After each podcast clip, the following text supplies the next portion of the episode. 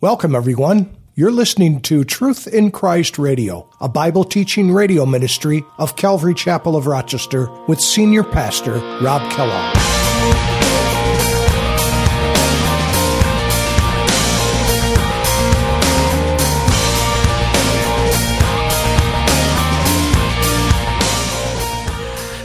And Eli doing it is unto the Lord, serving the Lord with fear, doing it rightly, not partaking in the things they're doing. They're getting convicted. You got to believe it.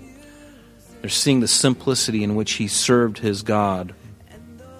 And that they could no longer serve him simply because they were so corrupted. They were in so deep now.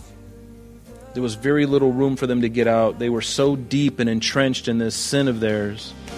How can I keep from singing your praise? How can I ever say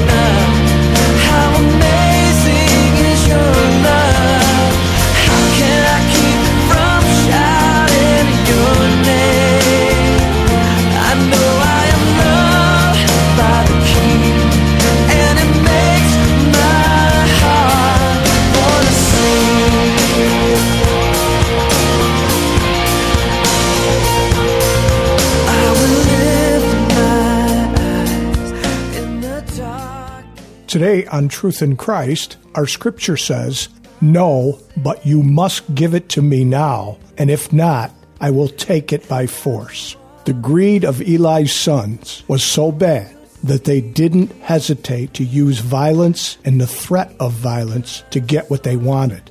This is an example of how compromising our faith and beliefs can grow into an uncontrollable force in our lives if we don't follow the directions of our God.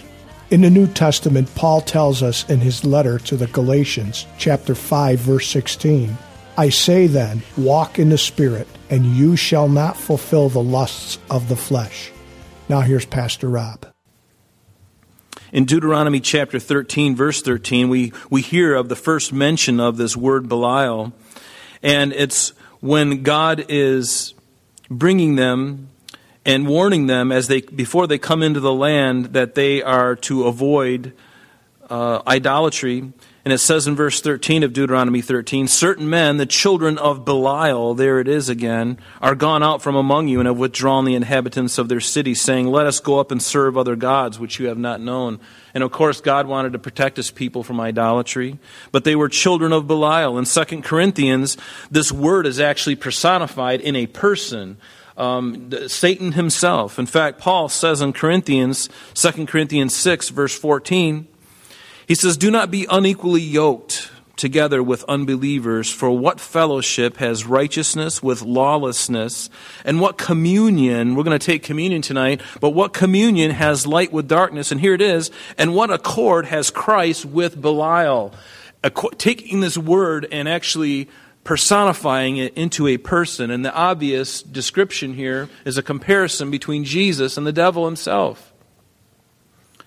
Worthless, destruction, wickedness. That's what it means. And notice it says that they did not know the Lord. And how is it and why is it that somebody would want to be in this place, this position of serving, if they didn't know the Lord? You know, like I was saying before, you know, they either get corrupted, they either compromise from the very beginning, or maybe they get into the ministry already corrupt, desiring just, just to be able to have command over people. You know, some people are like that.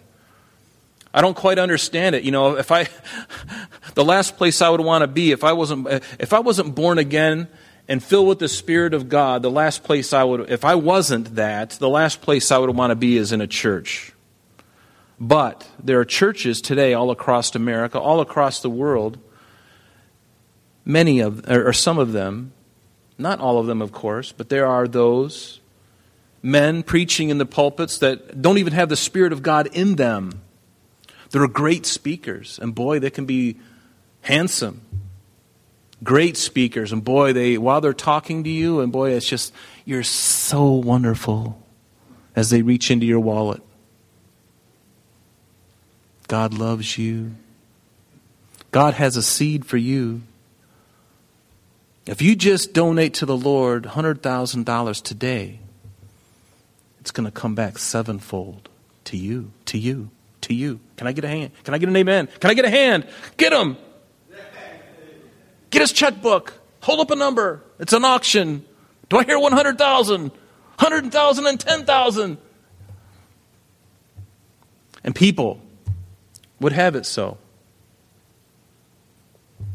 I don't understand it, but why would a man want to be involved in ministry, but they don't belong there if they're not born again, if they're not filled with the Spirit of God? There's no place for them in leadership in the church. They ought not to be there. It is dangerous to have somebody in a pulpit teaching anything in the church who's not filled with the Spirit. You must be born again. There's no ifs, ands, or buts about it. If you're not born again, you don't belong there. You belong to be sitting and receiving the word so that you can become born again because maybe you'll be the next worship leader. Maybe you'll be the next assistant pastor. Maybe you'll be the next pastor, but you have no business being in it at all unless you're born again. And it's important.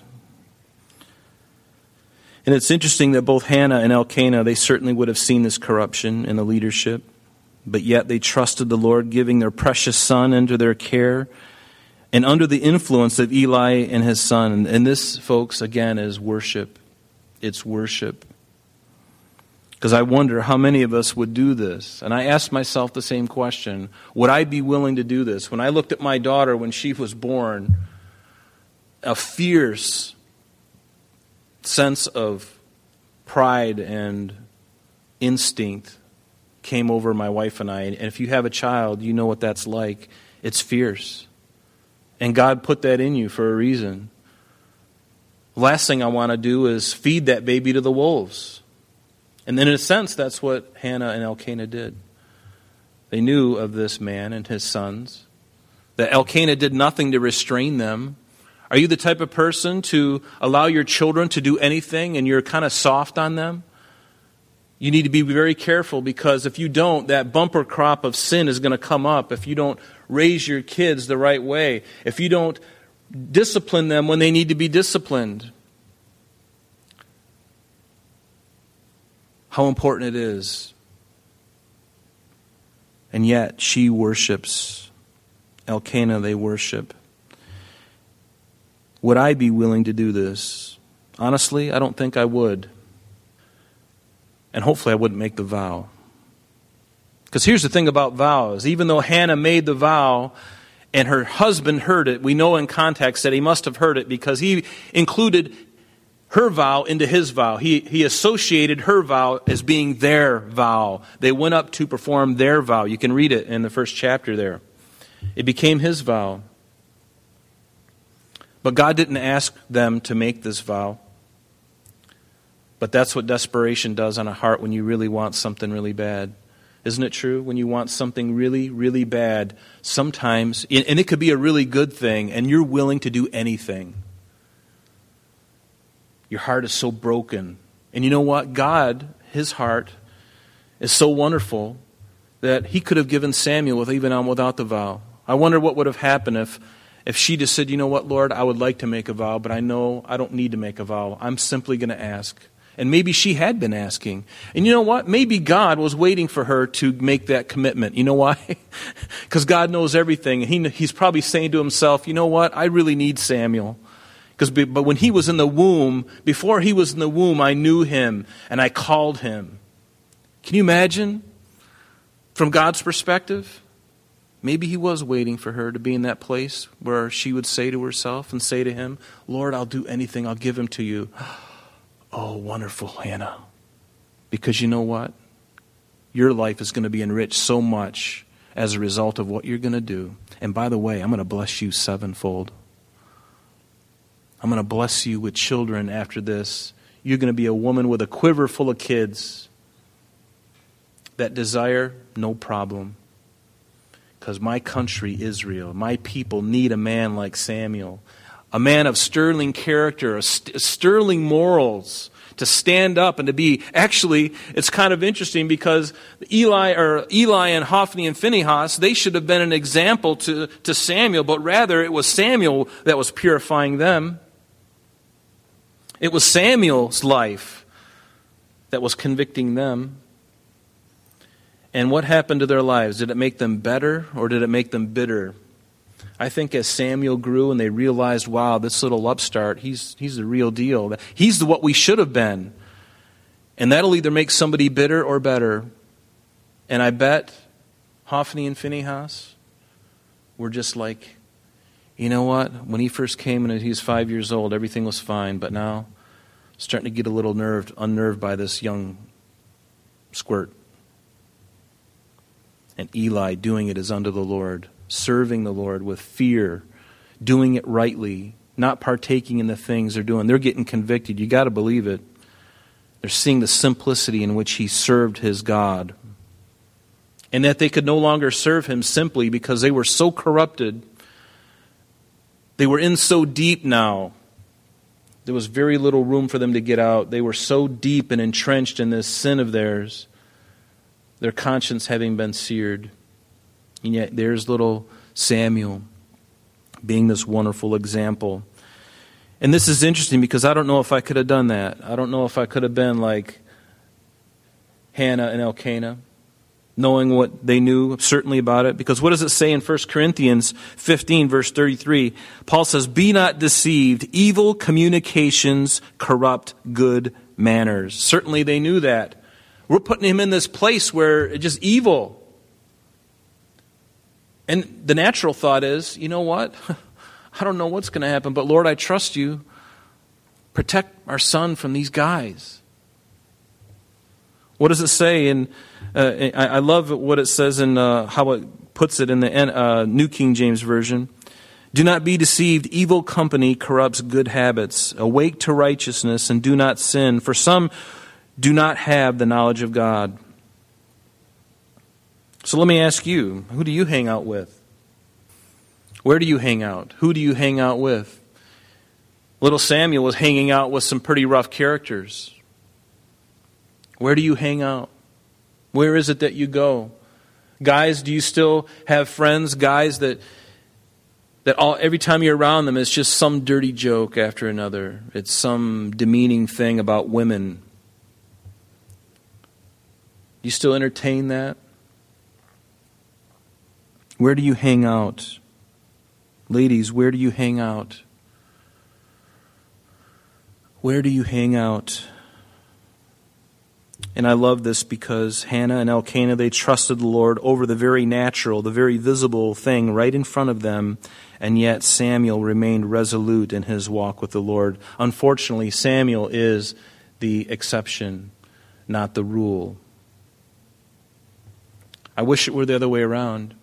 I remember a time in my life I had a couple of friends at the Eastman School of Music, and I remember they were very gifted guitar players. They were um, they weren't even married actually, and but I got to be friends with them, and they were fantastic musicians. And as time went on, I found that they I was the Christian and they were not, and I was a young Christian. And I found that they had more of an influence over me than I did them. And I got to the point where God had to basically tell me, Rob, you cannot hang out with these people. You need to stop. You need to sever your relationship with them. And so I did because I realized that I was being sucked into some of their lifestyle things, some of their the way they did things. And finally God had to tell me. You need to back away. They're influencing you more than you're influencing them. And that's a humble thing, isn't it? For God to tell you. But this is exactly what happened. And notice in verse 13 it says, And the priest's custom, notice the priest's custom, was this God's custom? No. It was the priest's custom. Underline those two words. Very important. The priest's custom with the people was that when any man offered a sacrifice, the priest's servant, notice, the priest's servant these guys had servants. They were the big shots in the robes. They looked great, but they had underlings to do their work for them. So, And the priest custom with the people was that when any man offered a sacrifice, the priest servant would come with a three pronged flesh hook in his hand while the meat was boiling. And it's interesting because customs, precedents, traditions need to always fall under the scrutiny of the Word of God, do they not? You can have a great tradition in your church, but is it biblical? You can have a great tradition in your religion, but is it biblical? Let me tell you, there are religions out there, very familiar ones close to home, that have traditions of the church that are not biblical. In fact, would lead you astray. Let me give you one example. Were you baptized as an infant and you were told that you're in the kingdom of God? Is that true? No, it's not. You won't find it anywhere in the Bible. Nowhere. Because it's not true. That's why we don't baptize until someone comes to Christ. When you come to Christ, then you're baptized. But traditions, customs, precedents always have to be scrutinized by the Word of God in everything. If it doesn't fit, you got to let it go. Now, some traditions and customs aren't necessarily bad, and they not, might not even be biblical, but they're, they're, they're, really no big deal. It's like potlucks. You know, I mean, uh, I mean, you could argue in the Book of Acts that maybe there, you know, they were potlucks, but you know, there's nothing wrong with having a potluck. It doesn't violate anything biblical, right? It's a good thing to do. Get the body of Christ together and eat. I think we can find precedent in the, in the Bible. But you know, it's things like that. You know, there, it's really not a bad thing. You're fellowshipping. Those kind of things are okay. They can be. They can get out of hand. Paul had to rebuke the Corinthians because they got together and they were getting drunk. Finally, he had to put the kibosh on it because what seemed like a good thing became something kind of corrupt. And that's usually the way things go. When God institutes something, if we're not careful, man loves to take that thing and add to it, maybe subtract to it, and pretty soon it becomes something different than what God had originally intended but it was the priest's custom. This was not a custom that God sanctioned because he had already made provision within the law that the priest would be provided for from those sacrifices. In fact, turn with me to Leviticus chapter 7. Leviticus chapter 7. Leviticus chapter 7, beginning in verse 28. Notice, and this is just one passage, there are others but I think you'll get the point. These men were throwing in this flesh hook, and they, they were already provided for. They had enough meat. There wasn't any real necessity for them to go and throw in another flesh hook. There's no mention of a flesh hook of this kind of character in, in, the, in, the, in the sacrifices. God provided for the priests. Because they served him, they lived off of those sacrifices. That's what that was their job, if I could say that. It was their privilege, right, to serve God in that way. Notice Leviticus 7, verse 28. Then the Lord spoke to Moses, saying, Speak to the children of Israel, saying, He who offers the sacrifice of his peace offering to the Lord shall bring his offering to the Lord from the sacrifices of, of his peace offering. His own hand shall bring the offering made by fire to the Lord. The fat with the breast he shall bring, and the breast shall be waved as a wave offering before the Lord, and the priest shall burn the fat on the altar, but the breast shall be Aaron's and his sons. That's a pretty good cut of meat, wouldn't you say? The breast of the animal? That's a pretty good cut. Also, the right thigh you shall give to the priest as a heave offering from the sacrifices of your peace offerings. He among the sons of Aaron who offers the blood of the peace offering and the fat shall have the right thigh for his part.